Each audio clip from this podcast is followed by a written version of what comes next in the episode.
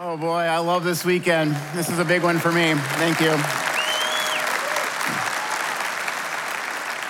This is my weekend to shine. This is the one where I feel the most comfortable uh, teaching God's word to you. If you're new for the first time and you're like, I don't really get it, our senior pastor, Bob Merritt, is a avid hunter. And so when I applied for this job 13 years ago, I remember during the interview, and I think they were dead serious about this, they asked me, Are you a hunter? That was one of the questions in my interview. And when I said no, there was these looks around the table like, I think we got our guy. there were other people better speakers than me, but they all hunted. So this was kind of how I got the job. And so when I get to this weekend, I just, just thank God for the opportunity uh, to be at this church. So happy deer hunting opener uh, to all of you. We are also in the middle of a series. It's called Picture Perfect Family. And the good news is that there is no such thing as a picture perfect family. It's good news for all of us because we know our families aren't perfect, and so we don't have to pretend. But we do serve a perfect God who's given us a picture of how He's designed families to operate. Today's message is titled Establish Healthy Habits. And I want to begin by asking a question, and this isn't just for parents, this is for grandparents and singles, everybody who's in a family. What are those habits what are those behaviors that your family does on a regular basis? And are they helping your family or are they hurting your family? A couple months ago, I went to a Twins game with some friends of mine, and the game went extra innings, and so it got over really late. And so by the time I got dropped off at my front door, it was past midnight. And so I went up to the garage code, I punched it in, and the garage door didn't move. Now, this is embarrassing because I later found out I was using an old code. But at the time, I thought, great, garage door's broken. So I walked over to the front door. I tried that, it was locked. So I rang the doorbell, hoping that my wife or somebody would wake up and come down and let me in, but nobody showed up. So I rang the doorbell three times, hoping that somehow somebody would hear it. But here's what you have to know about my sleep habits I sleep with both a fan and a sound machine. And I specifically bought the fan because it was industrial grade and it was loud. All the reviews were like, it sounds like an airplane in my bedroom. It's too loud. I thought, perfect, exactly what I want. So I could have rang that doorbell 300 times and my wife never would have heard me. Other things that we can't hear include fire alarms, tornado sirens, and nuclear missiles that hit our backyard. We're, we're, we're pretty insulated in there. But now it's past midnight, and I'm starting to panic because there's a bear that lives in my neighborhood. I'm serious about this. My neighbors caught him on video. So, on a last second whim, I thought, I'm just gonna check the sliding door in the basement. My kids are always going out to the backyard to play, leaving the sliding door open drives me nuts. So I walked around to the back of the house, and there, the sliding door was wide open. Any burglar, bear, or locked out dad could walk right into my house. Probably shouldn't have shared that story in front of thousands of people. Every thief in the state of Minnesota right now is like, let's find out where this guy lives, right? I will have my doors locked tonight, alarm set, the whole deal. But here's my point our kids are in a habit of leaving the sliding door open. They do it on a regular basis. Maybe you have things like that. Where your kids eat Pringles at 5:30 when you're trying to get dinner on the table and it's become a collective habit. Those are kind of joking ones, but we also have habits that are a little bit more serious. Some families are in the habit of yelling at each other, swearing at each other, calling each other names. They get stressed out, and that's just the natural pattern of behavior that everybody in the family falls into. Some families are in the habit of disengaging. So they have some conflict, and dad goes out to the garage to tinker, mom goes up and watches a movie, and we just don't talk about it. Some of you know what this is like. You grew up in families where you still haven't talked to your brother or sister about a major issue of conflict in 10 years. You've never talked to your dad or your mom about that one thing, and now it's been about 20 years. And you just kind of know, you just don't bring that up because we don't talk about things. That's a habit. Some of us are in the habit of enabling, always trying to make excuses for little Johnny, always trying to save little Johnny from his natural consequences. It's a habit. In his book, The Power of Habits, author Charles Duhigg says that every habit has four components, and they are a cue, craving, response, and reward. Let me give you an example of this so you can kind of understand what he's talking about. Stress is a cue. It's actually a powerful cue in people's lives. And so many people, when they get stressed, it triggers something, and that's a craving. For some people, they start to crave something unhealthy like smoking, alcohol, overeating, overspending. For other people, they start to crave something along the lines that's more healthy like exercise or spending time with God. But when they experience stress, it's a cue for the craving, and then when they respond, they get their reward. In this case, at least momentarily, they feel a little bit less stress. Now, you might be thinking, okay, well, why don't I just stop eating Doritos and start to exercise the next time I'm stressed out? But it doesn't work that way. Willpower is never enough. It's because these cravings and these responses have been almost wired into you since you were a kid. There's a certain way of dealing with stress or conflict that you've learned, and it's become a natural response for you. For example, whenever I get stressed out, I want to get things in control. I feel stress when I'm out of control, and so when I get stressed, I want to control everything. So it's actually kind of comical. I will start to maniacally clean the house when I get stressed out. Clean it, organize it. I swear my wife stresses me out on purpose just to get me to clean the house. But at my worst, I'll start to try to control the people around me. So don't, don't, don't talk there. You, you do this, you do this. Trying to control everyone and everything so I don't feel so stressed. Here's how this relates to your family. Every family has these cues. Every family deals with stress, every family deals with conflict, and every family has patterns of how they behave and interact with one another. And those collective habits begin to form your family. Let me ask you, what are those habits in your family? And again, are they helping or are they hurting? One of the problems with habits is that oftentimes the results lag behind the action. What I mean is, if I start to eat healthy, that doesn't show up on a cholesterol test two weeks from now. It's not like my doctor's gonna go, Your cholesterol's perfect. What have you been doing? Oh, I've been eating broccoli for a week. Wish it worked that way, but it didn't work that way. If I were to start eating healthy, those results would show up much later, the success would lag. That same principle applies to our bad habits as well. Why would someone smoke knowing it increases their risk of lung cancer? Why would somebody eat unhealthy knowing it can lead to obesity and heart disease? Why would someone have sex outside of marriage or view pornography knowing the emotional damage that that can do to any future marriage and relationship? Here's why because it doesn't do the damage oftentimes right away. Usually you pay the price in the future. It's not till the next day or the next week or the next year that you start to receive the results of those habits. That's why in his book, author James Clear says this. He says, The costs of your good habits are in the present, the cost of your bad habits are in the future. What he means is if I'm gonna eat healthy, it's gonna cost me something right now. I'm gonna have to say, hey, I, I don't want that cake. I'm gonna have some vegetables instead. That's gonna cost me something now, but I might get a reward in the future.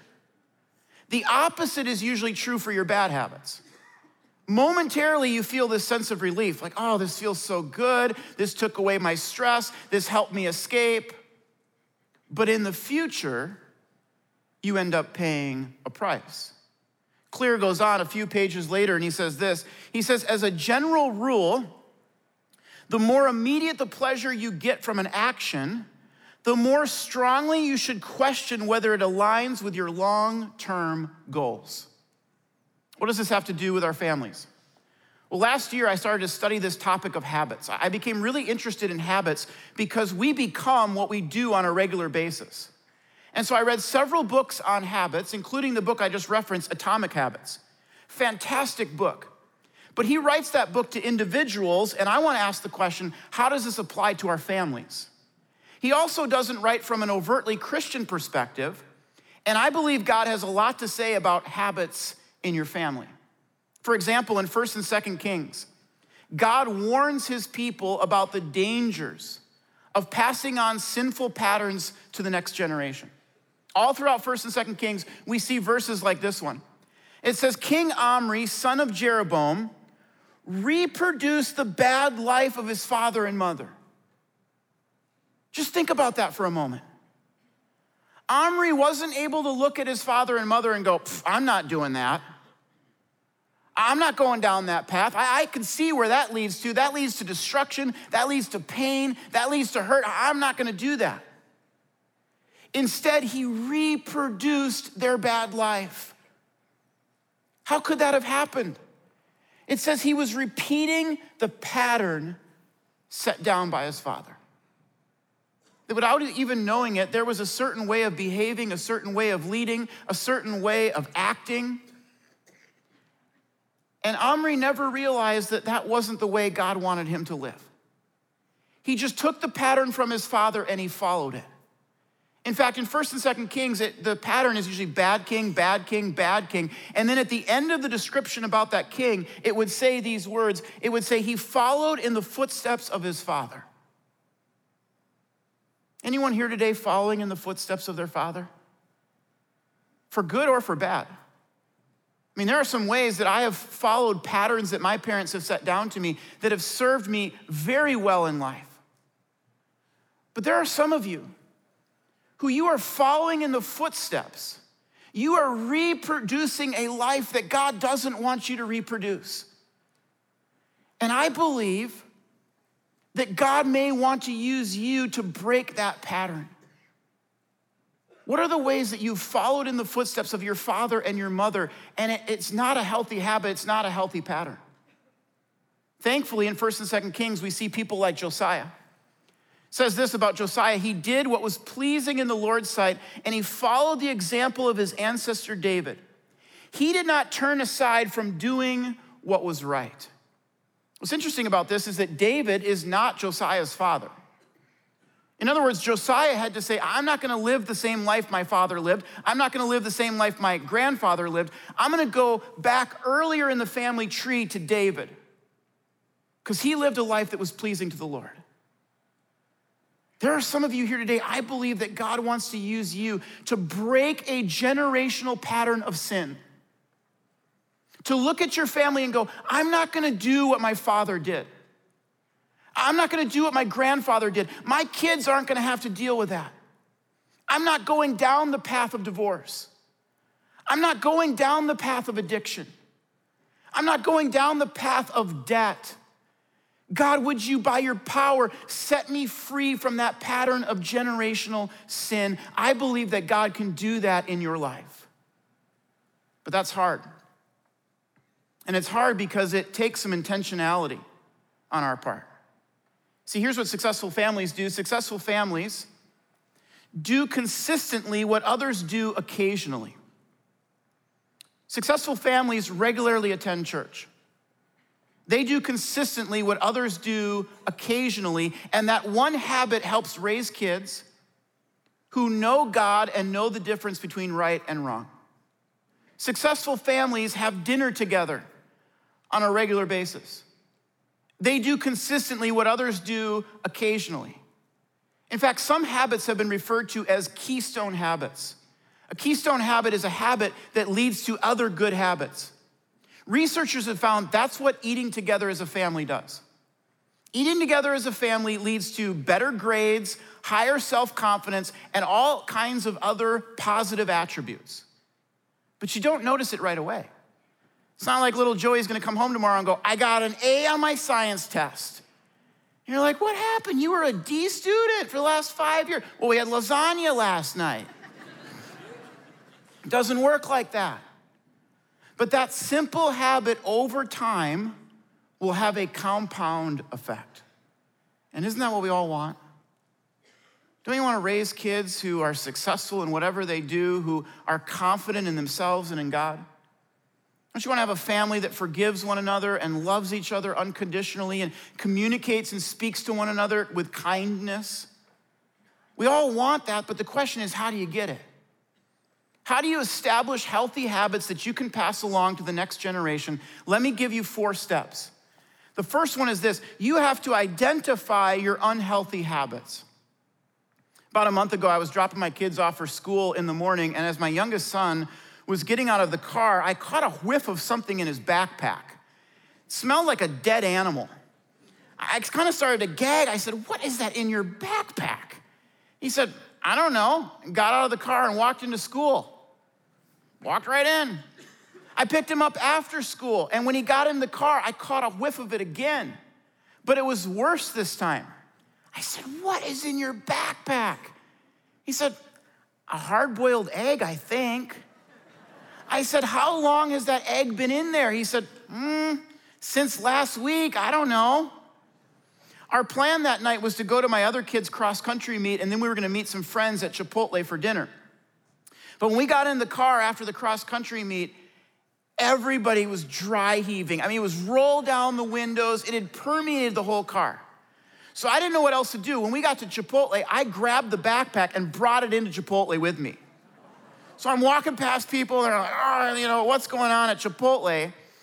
And my plan was to take it into the bathroom and kind of clean it out. My friends are like, this is gonna be on the news. Eaglebrook pastor defiles Chipotle bathroom. I mean, you can just see the headline.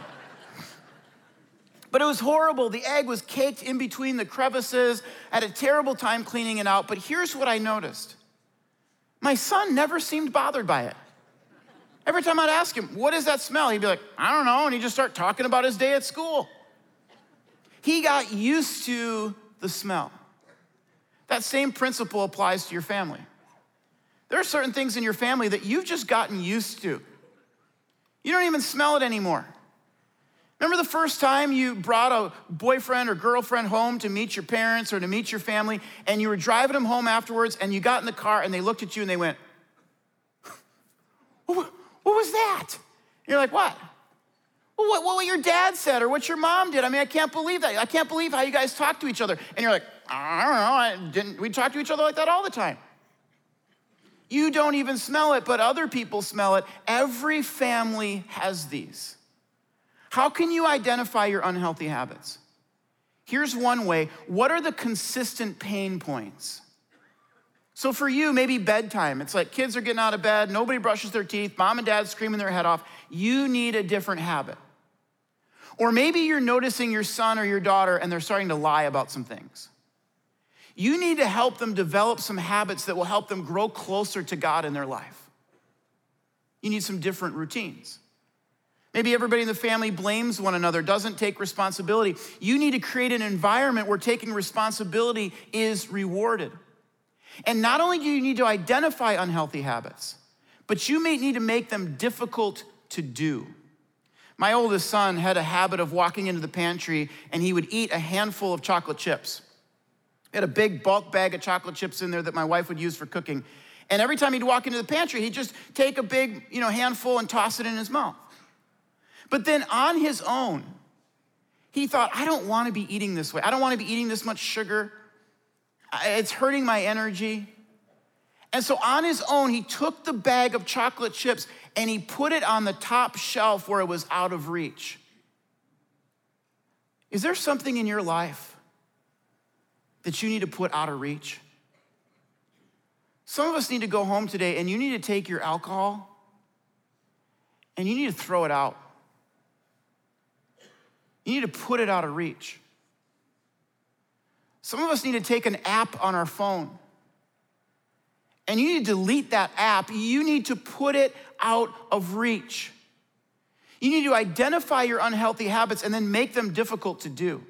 Here's the second step you need to put healthy habits in place. So, no sports team starts out the year and says, We don't really want to win the championship this year. We're hoping to finish fifth in the division. No Olympic athlete says, mm, not really shooting for the gold or even the bronze. I'd like to finish 12th. My point is, goals don't matter as much as we think they do. You gotta have goals, but goals do not ensure success. If they did, then everybody would get a gold medal. But goals don't ensure your success, it's your systems or habits that lead to success. In fact, in the Old Testament, there was a man named Daniel. And Daniel's the kind of guy that you would want your kids to be, that you'd want your grandkids to be. High integrity. Daniel was one of those people who he would do what was right even when everybody else around him was doing what was wrong. Don't you want a kid like that? Don't you want to be a family like that? How did Daniel get that way? He didn't just set a goal. Look at what it says in Daniel chapter 6. Says Daniel went home and in his upper room with his windows open towards Jerusalem, he knelt down on his knees there 3 times a day and he prayed and gave thanks before his God as was his custom since early days. As was his custom as was his habit. Daniel had a habit of spending time with God, and that's how he became a man of integrity. Great homes don't just happen, great families don't just magically exist. You have to put healthy habits into place, key word being put. Before I leave this point, let me give you one practical way that you can put some healthy habits into place. Take something that you're already regularly doing and then think of a good habit you want to start and attach that good habit to the healthy habit that you're already doing. Let me give you an example of this. Let's say that you go, you know what, I want to start reading my Bible. I've tried to read my Bible multiple times and I've just never quite gotten into it and I always start to forget or I quit. Here's what you do you take something you're already doing in the morning, such as drinking coffee. Everybody drinks coffee and you say, I'm gonna read my Bible while I'm having my coffee. No Bible, no coffee. You start reading your Bible, wouldn't you? All of a sudden, you would have developed a healthy habit in your life. My wife did this with exercise and TV.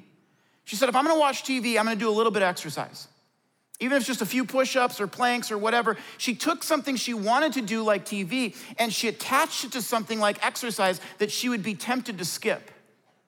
Powerful tool for creating good habits in your life. But you got to put them into place. Here's the third step, and probably the most important you have to ask when and where. So let's go back to Daniel again for a moment. It says, and in his upper room, with his windows open towards Jerusalem, he knelt down on his knees three times that day. Daniel wanted to know God, he wanted a deeper prayer life. But he didn't just stop with that goal. He asked the question, when and where? He said, I'm gonna pray in the upper room three times a day by the window overlooking Jerusalem. That's how healthy habits are formed.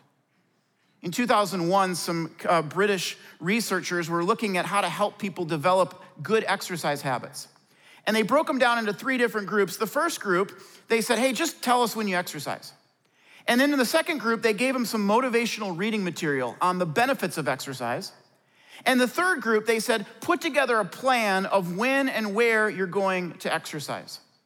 At the end of the two weeks, the first two groups, 35 and 38% of the people exercised. Motivational reading material made no impact on their behavior whatsoever. The third group that had to put together a plan, 91% of them exercised multiple times. James Clear in his book says this People who make a specific plan for when and where they will perform a new habit are more likely to follow through. Think about a habit that you want to start, like a family dinner. Then you got to say, when are we going to do that? Where are we going to do that? That's how healthy habits are formed. Here's the fourth step set some who goals. So in the Old Testament, there was a man named Joshua, and he once said this As for me and my family, we will serve the Lord.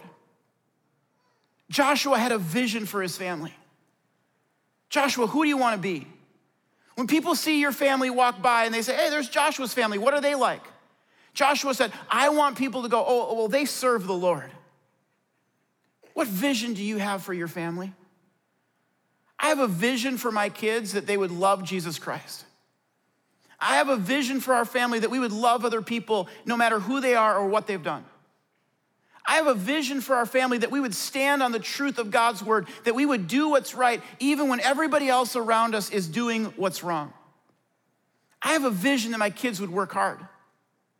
In fact, I was watching some YouTube videos a while back and I came across this video of a kid whose chore it was to take out the garbage. Had to do this every week, but it was really windy that day. He was not to be denied. Take a look.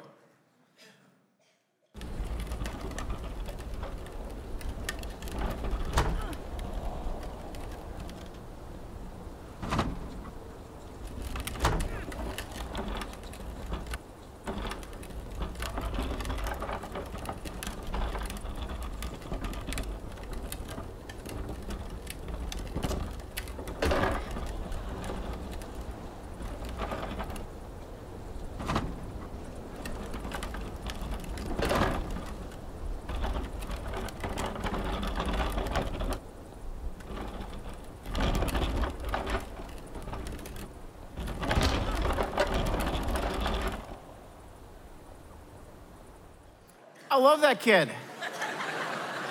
I mean, he got knocked down. He was up in two seconds. He was right back at it. He wasn't going to quit. I'm curious who took that video, though. I feel like his mom and dad are just like, come over here, honey, watch this. a few months ago, our Bob, Bob Merritt, our senior pastor, was in a message. He was talking directly to millennials. And he was kind of on a rant, and he was saying things like, you know, don't think you're going to get wealthy by being a YouTuber. Don't think you're gonna get wealthy or successful by being a gamer. You need to work hard, you need to develop skills. A little bit later in the message, he said, You know, some things in life are just boring. You know what's boring? Work. Work is boring. My 14 year old son leaned over to me and he goes, Not if you're a YouTuber or a gamer, it's not. Now, I don't know if he has any work ethic whatsoever, but I feel like his wit is gonna carry him through life. but don't we all want that? Don't we all want kids who work hard, who love God and love other people? Don't we all want a family where we forgive one another and give each other grace and care for one another? We all want that, but it takes intentionality. It takes healthy habits. My nine year old daughter was playing with her brothers a while back, and she felt like they were being mean to her. We have an 11 month old girl, and so there's reinforcements on the way. But right now, my nine year old daughter basically has three brothers. And, and there are times when, as siblings, they kind of just have their natural moments and, and they fight. And so she felt unloved and left out. And so she went up to her room and slammed the door and got into her bed. And then she did something that I hope she will do for the rest of her life when she's sad. She opened up her Bible. And maybe this was a coincidence, but I believe it was the providence of God. She started reading a story about two sisters, Rachel and Leah. And Rachel was the pretty one who got all the attention for her looks, and Leah wasn't as pretty and didn't get as much attention. And Rachel's husband loved her, and Leah's husband didn't as much. And they had a hard marriage.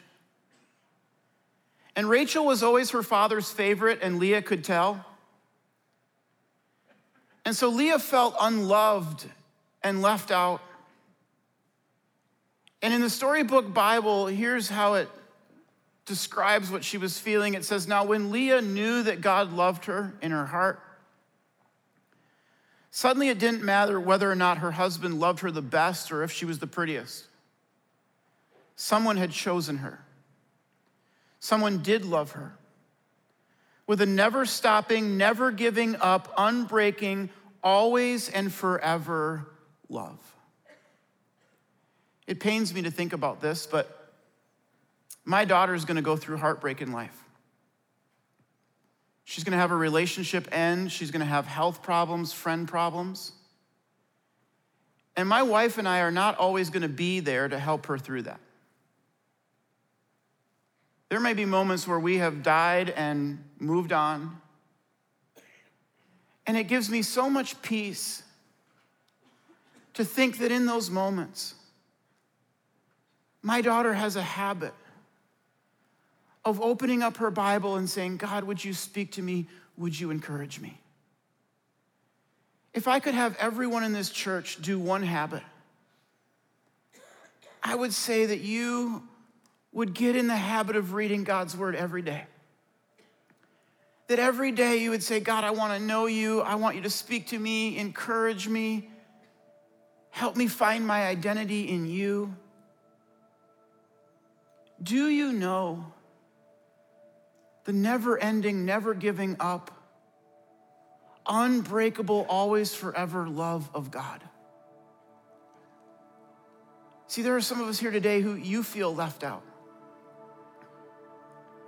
You feel left out with your friends. You feel left out at school or work. You feel left out in your family. There are some of us who feel unloved. It's amazing how successful you can be in so many areas of life and then have these moments where you go, nobody cares. Nobody loves me. And I want you to know today that Jesus Christ loves you with an unbreakable, always, forever kind of love. And so today we are going to celebrate communion with one another. And communion is many things, but it's a habit, it's a routine that we have been celebrating for thousands of years in the church. It was instituted by Jesus Christ himself. On the night before he was betrayed, he took a loaf of bread and he broke it. He said, This is my body broken for you. Eat this in remembrance of me. He then raised up a cup and he said, This is my blood, shed for the forgiveness of your sins. Drink this in remembrance of me. When I take communion, I don't just kind of rip it open, but I spend a moment confessing my sins to God. And I say, God, would you, would you forgive me? And then I thank God for the sacrifice of Jesus Christ on the cross. That on the cross, Jesus Christ paid a penalty for me that I could not pay for myself, that you could not pay for yourself. And because of what he did, we can have grace and mercy and forgiveness and eternal life. Spend a moment thanking God for that. And then I invite you to just ask God God, is there anything you want to say to me? Maybe it's about a habit in your life or your family. Maybe it's about something else, but just to invite God to speak into your life for a moment. As all this is going on, our band is going to be playing behind us, and then we're going to stand and sing a final song that just says, you know what? If the whole world worships God, so will I. That God will never leave you behind. That He loves you with an unbreakable, always, forever love. So at this time, if you're on the aisle, you can begin to pass down the elements as we celebrate communion with one another.